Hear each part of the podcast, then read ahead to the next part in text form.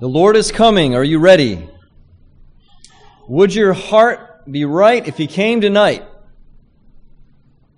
The Bible says that without holiness, no man shall see the Lord.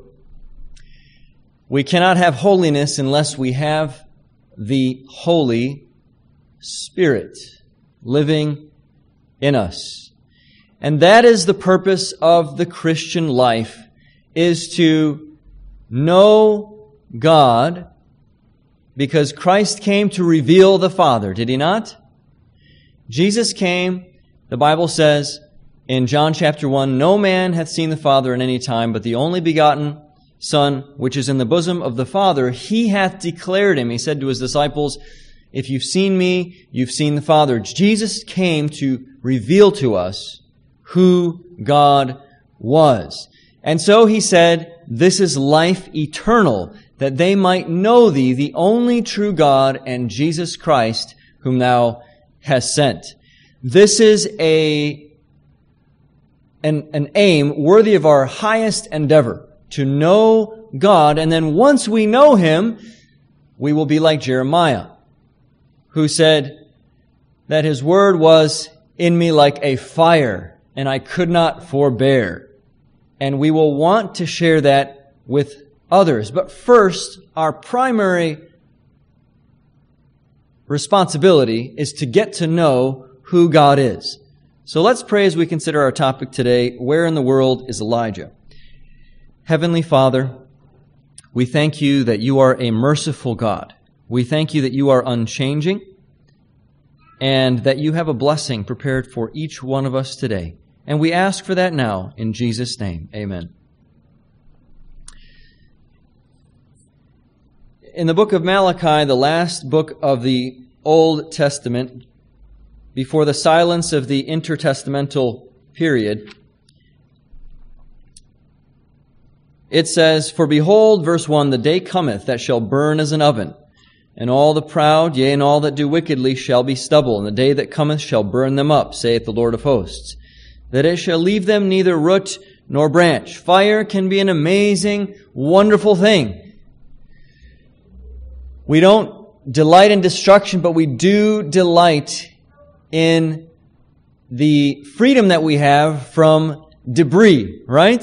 If you've ever had any amount of branches on your property that have been cluttering and providing a haven for serpents and whatever else, scorpions and spiders, fire ants, then perhaps you can recall with me the joy of lighting that and bringing it to ashes, a big pile of rubbish, and then a consuming fire.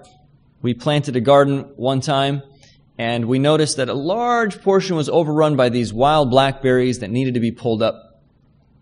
And we went to work, and we hauled and made big rolls of blackberries into a pile, and with a pitchfork carrying it through the air, being careful not to hurt ourselves on the thorns, and then the satisfying crackle of the flames. The Lord does not delight in the destruction of the wicked. However, the cleansing fires will, in fact, be appreciated one day upon this planet. And all of what we experience that is sinful and harmful and bad here on earth will be gone forever. Verse 2, the promise is, "But unto you that fear My name shall the Son of Righteousness arise with healing in His wings, and you shall go forth and grow up as calves of the stall." Think about the advantages that you never had when you were a child. When I was a child, I grew up in the suburban area of Chicago, and I didn't have the joys of the country. I remember one time someone gave me a little kitten, and that I was not allowed to keep that kitten. And I always wanted animals, never was able to have animals. But one day, I'm going to be surrounded by animals in heaven. Now I've got some animals for my kids, but I don't have much time to spend with them. But one day, I will be surrounded with all the things that God would have loved His children to have forever.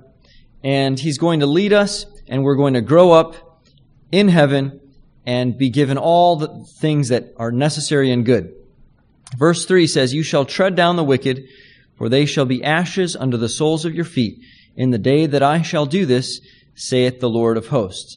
Now, the next verse has a word in it, remember.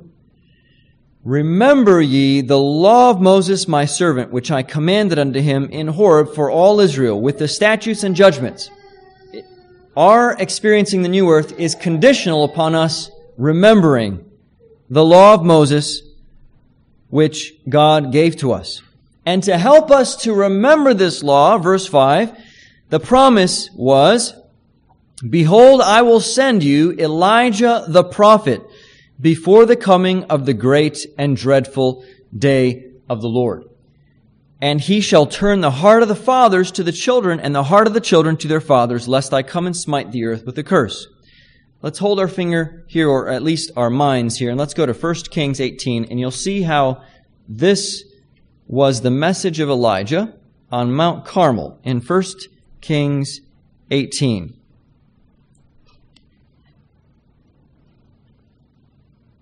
Verse 37, Elijah said, "Hear me, O Lord, hear me, that this people may know that thou art the Lord God, and that thou hast turned their heart back again."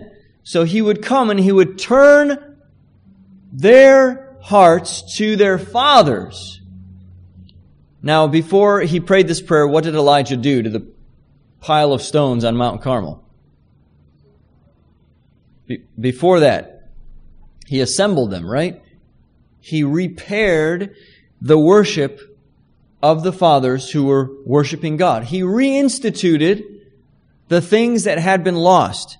And so Elijah needed to come to remind people what they used to be, to repair the altar. Now, this world has changed quite a bit in the last few decades. You know, recently I read a news story where a doctor lost his job because he refused to use the pronoun that was against the biology of the person that he was treating. So he refused to call someone a gender that they were not. And so he just didn't use the pronoun that they identified with, even though their biology showed that they were something else, and he lost his job because of it. We're living in a time where things just don't make sense in the world. And that's just one example. We're living in a time when we need to remember the way that God has led us in the past, where people are afraid to call sin by its right name. We should still confidently say what the Scriptures say. And we should hold fast to the old paths, where is the good way. And Elijah was promised to come to prepare us for the great day of God's wrath, and to turn our hearts and to say, remember. Remember the way that God has led. Remember God's law. In 1 Kings 16, it says that there was great wickedness in the land. In verse 30, it says, "Ahab the son of Omri did evil in the sight of the Lord, above all that were before him." So that right there, that phrase, "above all that were before him," has a direct link to the end of time. The Bible says that this know also that in the last days perilous times shall come. Men shall be lovers of their own selves, proud, covetous, boasters, full of all kinds of evil. We're told that in the end of times that there will be a time of trouble such as never has been since there was a nation. And so the days of Elijah are the days just before the coming of the Son of Man. When Ahab did more evil than anyone before him, so there will be more evil in the world, more than ever has been, as in the days of Noah, but even worse than that, just before the coming of the Son of Man. Verse 31, "And it came to pass, as if it had been a light thing for him to walk in the sins of Jeroboam, the son of Nebat, that he took to wife Jezebel, the daughter of Ethbaal, king of the Zidonians, and went and served Baal and worshipped him." Jezebel was a wicked woman. Sometimes we think that just because something looks good or is pretty or feels good, that it's the right thing to do. But it's not the case. The devil comes in all kinds of disguises. And in this case, he used a beautiful woman. We need to act on principle, not upon our senses. And so, verse 33 says, Ahab made a grove, and Ahab did more to provoke the Lord God of Israel to anger than all the kings of Israel that were before him. Now our hearts may be grieved as we look around this world and we see the evil that is therein. And we may ask rightly the question, where in the world is Elijah? When all these things are happening, because it says in verse 1 of chapter 17, Elijah the Tishbite, who was of the inhabitants of Gilead. Now, in this word Tishbite is great meaning. Great meaning. It means so much you don't know what it means, and that's why it means so much. What does Tishbite mean? No one is really certain. Perhaps it's a group of people. Gilead was the hill of testimony. And perhaps, as Josephus says, this was an area within Gilead, but no one is really sure, which means that God can use someone that no one is really sure about. Amen? It means that you don't know necessarily where your blessing, where your testimony, where your Elijah is going to come from. Where God is going to bring His help, you don't know unexpectedly. From an unfamous location. God is a way of using the common things to confound the wise. Think with me of Mary, this poor young virgin who was betrothed to a hardworking, honest, and yet also poor man. And how they went to a despised location to raise the Savior of mankind, Nazareth. And then when Philip said to Nathanael, we have found the Messiah, Nathanael said, what good thing could come out of Nazareth? See, the obscure places, Bethlehem, though thou be little among the thousands of Judah, yet out of thee shall he come forth out of me, who shall be ruler in Israel, right? From everlasting. And so, in that word, Tishbite is great meaning because we don't know much about it. Elijah comes and he said unto Ahab, wait, hold on. How did he get access to Ahab? Ahab was a strong, paranoid king. You know, when anyone is in rebellion, they're always worried about first and foremost themselves. He was definitely well protected and well guarded. He wanted to keep his kingdom. How did this Tishbite, whoever he was, how did he end up in the presence of Ahab? Because when God sends you somewhere, or when God sends someone to help you, all of the forces of earth cannot keep that blessing from coming upon you. And he said unto Ahab, he stood there and he said, as the Lord God of Israel liveth. He did not say, as Elijah is the most talented person around. He didn't say, as I have the best pedigree and I have all the numbers or the degrees after my name, then I'm speaking to you today. He did not talk about his own progress, his own accomplishments, but what did he do? He talked about the Lord living. Amen? The living Lord. As the Lord God of Israel liveth, before whom I stand. Now, he's standing before Ahab. But that's not what he tells Ahab. He says, I may be here in front of you, but I'm not standing before you. I'm standing before the Lord. I'm here to do the Lord's bidding, not your bidding. He came unannounced, unexpected, passing through the guards. I mean, you couldn't just sign up to visit Ahab. Certainly not if you were a prophet. Amen? And he came, he said, I am standing, not before you, but as the Lord God of Israel liveth, before whom I stand. I stand before the Lord. And he pronounces something that was very sad. There shall not be dew nor rain these years, but according to my word. The Apostle James tells us that Elijah prayed that there would be no rain. He prayed that there would be no rain. Why? Because God speaks through blessings bestowed, but if these are not heeded, He speaks through blessings removed. And it was because of love for Israel that Elijah brought this testimony. Gilead means the hill of testimony. In 2 Kings 17:15,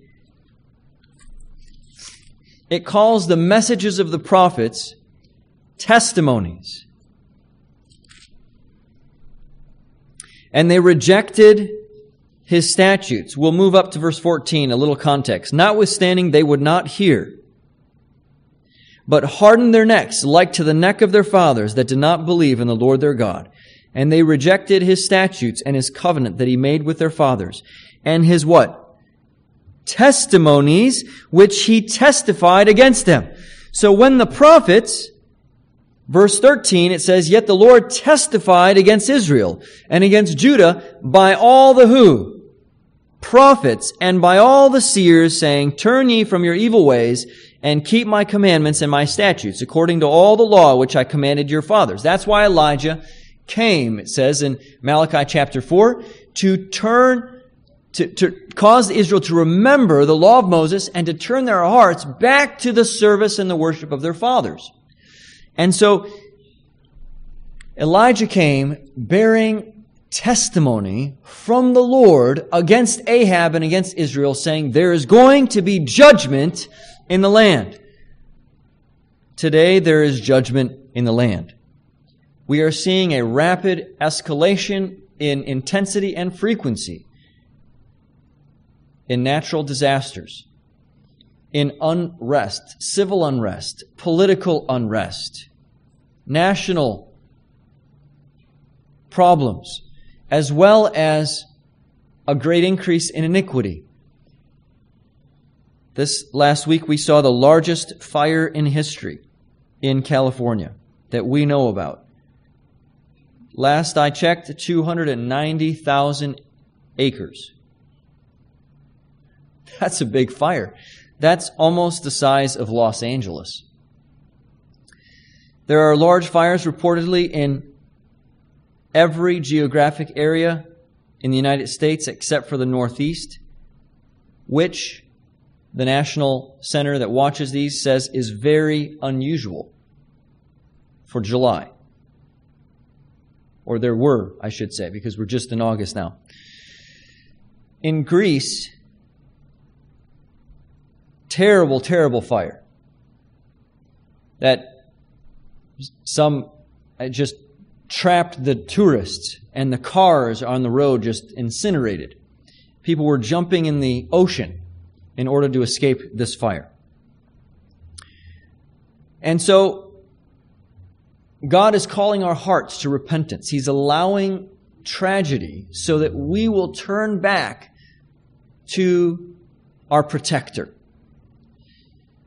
The promise is that He will send Elijah before the coming of the great and dreadful day of the Lord. The word of the Lord, verse 2 of 1 Kings 17, came unto Elijah, saying, get thee hence and turn thee eastward, and hide thyself by the brook Cherith that is before Jordan. It may seem like there's no hope. It may seem like Ahab is too strong, that iniquity is too entrenched, that there is too strong of a confederacy against those that are teaching truth. We find out later in 1 Kings chapter 18 that Ahab had persecuted the prophets, and Obadiah, one of his own house, had taken 100 prophets and hid them in caves by 50 and fed them with bread and water. And it may seem that revival and reformation cannot go forward. However, God always takes care of Elijah. Where in the world is Elijah? That's what Ahab was wondering. That's what the world needed, was Elijah. But Ahab wanted to find him to get rid of him. And so the word of the Lord came to Elijah saying, go, Get thee hence, go away, and turn eastward and hide yourself by the brook Cherith that is before Jordan. Elijah was speaking according to the word of the Lord, and God took care of him. Will God take care of you if you stand for truth? That is a fundamental principle that we must appreciate and understand, is that God will take care of us. He will provide for us. Even if we're nobody, even if we're someplace Tish something, Tishbite, Tishamingan, whatever. It doesn't matter. God, I told our head elder here that I was headed off to Tishomingo for a meeting, and he said, "God bless you." And he thought I sneezed. Tishomingo. You know, God has a plan for each person. There's no limit to the usefulness of one. Just one person is all God needs. Just one who surrenders himself to God, makes room, laying aside self. It's not about us. It's about, Lord, what is your will for my life? If we will ask that question like Elijah, Elijah was not consulting his own interest. If he was consulting his own interest, he would have said, "Lord, let there be lots of rain because I eat too, because I need comfort." He would have said, "Lord, just keep me protected. Help me to just be faithful to God out in Tish, wherever I'm from. Help me to." If he was just concerned about himself, he would not have ventured to pray for judgments upon Israel. Go before the king of Israel, who was more wicked than anyone else. You just don't go and say that to people that are the most wicked, unless you are selfless. He was dead to self, the same character that John the Baptist had. Selfless, fearlessly proclaiming the word of the Lord, regardless of consequences. And God did amazing things through both Elijah and John the Baptist, and He'll do it with anybody. All it takes is one. Laying aside self, making room for the working of the Holy Spirit upon our hearts. Elijah did not go before King Ahab, before he learned who God was. He sought the Lord. He prayed. He sought for personal revival. We cannot expect corporate revival. We can't be blaming the church or the lack thereof. Where are they? No, we cannot. What we need is we need personal revival first. That's why he said, "Before whom I stand, the Lord lives. I know God lives. I've encountered Him." Elijah knew God. Before he attempted to bring revival to Israel, he himself had been revived. And then God said, "I need you, Elijah. It's not time for you to die yet, Elijah. Go quickly and hide yourself by the brook Cherith, and I will feed you there." God did. Fed him by the ravens. Bread and flesh in the morning, and bread and flesh in the evening. And he drank of the brook. You know, one thing I like about God is not only that He provides for us, but He's consistent. He's regular. Morning and evening. The Lord has not forgotten about us. Today is Sabbath, brethren.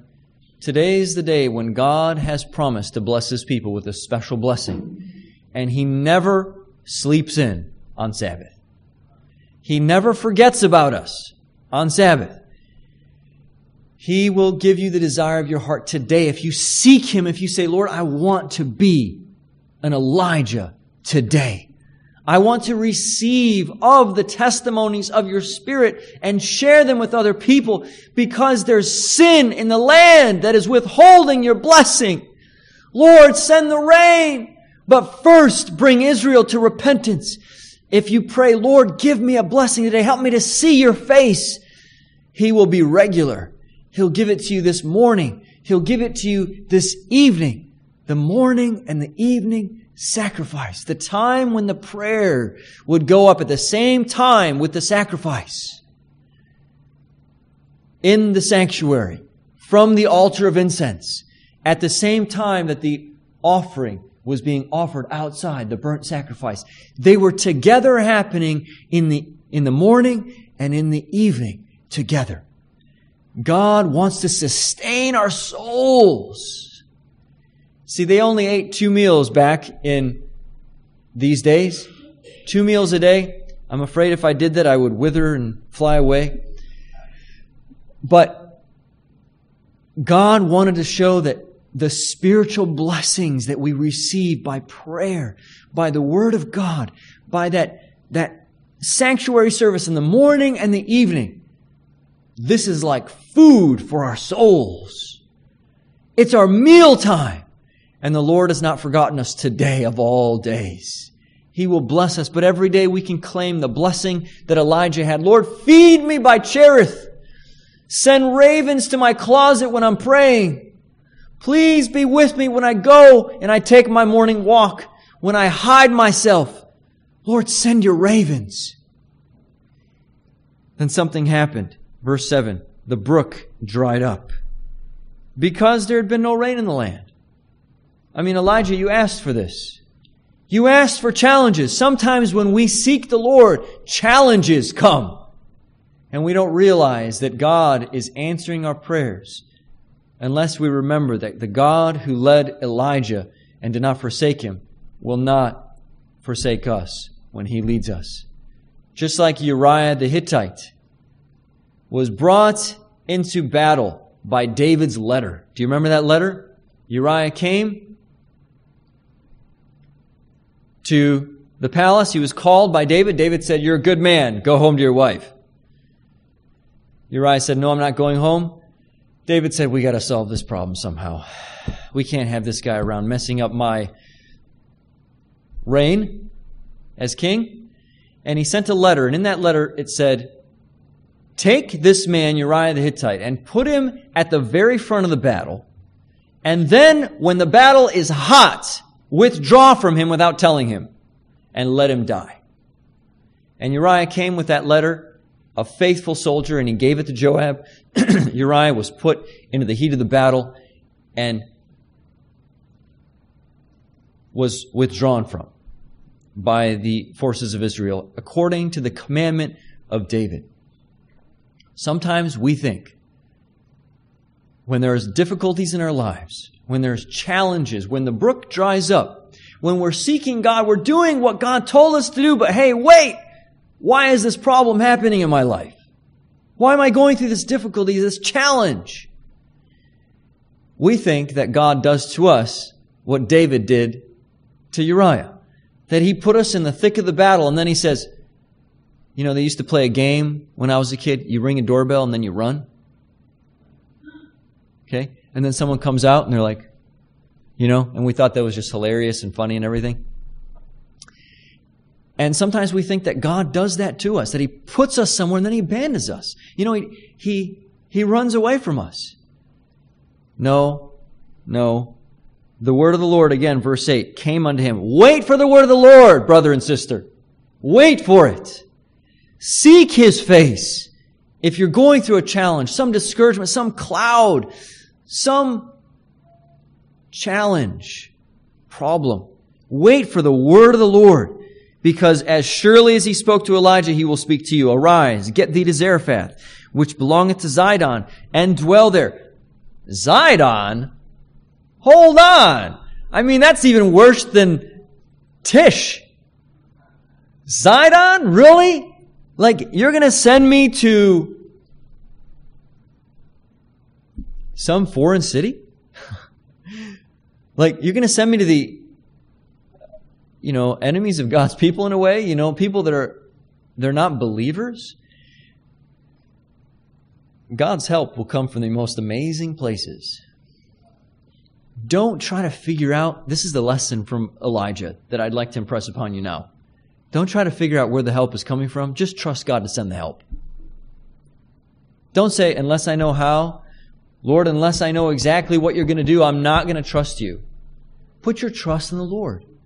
Wait for him. He'll show you. There were many widows in Israel, Jesus said in Luke chapter 4 when he talked to his people at Nazareth in the synagogue. But Elijah wasn't sent to any of them.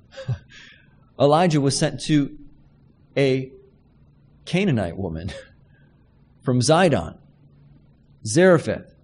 Behold, he said, I have commanded a widow woman there to sustain thee. See, when God commands, the Bible says, who is going to say to a king, what are you doing? No one says to a king, hey, what are you doing? No one second guesses kings. You just don't do that. I mean, you propose, maybe you kind of softly suggest, maybe, options or, something. You don't say, what are you doing? Okay? No one says to God, what are you doing? When God commands, that's it. It happens. He commanded the waves and they stopped. He commanded the unclean spirits out and they fled. He commanded, let there be light, and light sprang forth. When God commands, it happens. His word is creative. And he commanded this widow, feed Elijah. And it happened. A revival of true godliness among us is the greatest and most urgent of all our needs. To seek this should be our first work. 2 Chronicles 7:14 says, if my people, which are called by my name, shall humble themselves and pray. Seek my face. And then what? Turn from their wicked ways. Then will I hear from heaven, will forgive their sin and heal their land. Elijah's not on this world anymore. We were wondering, we need him, where is he? Ahab was wondering, where is he? I want to kill him. Now, we don't need to wonder anymore. Elijah went to heaven. The same place that we're going to go if we're faithful through the last great time of trouble. If we make the God of Elijah our refuge, if we seek individually for a revival that we've never had before so that we might be able to share that with other people, Lord, revive me so that I can help revive others, then we also stand a very good chance, as the God of Elijah lives today, of also going to heaven in a fiery chariot. Let's pray to that end.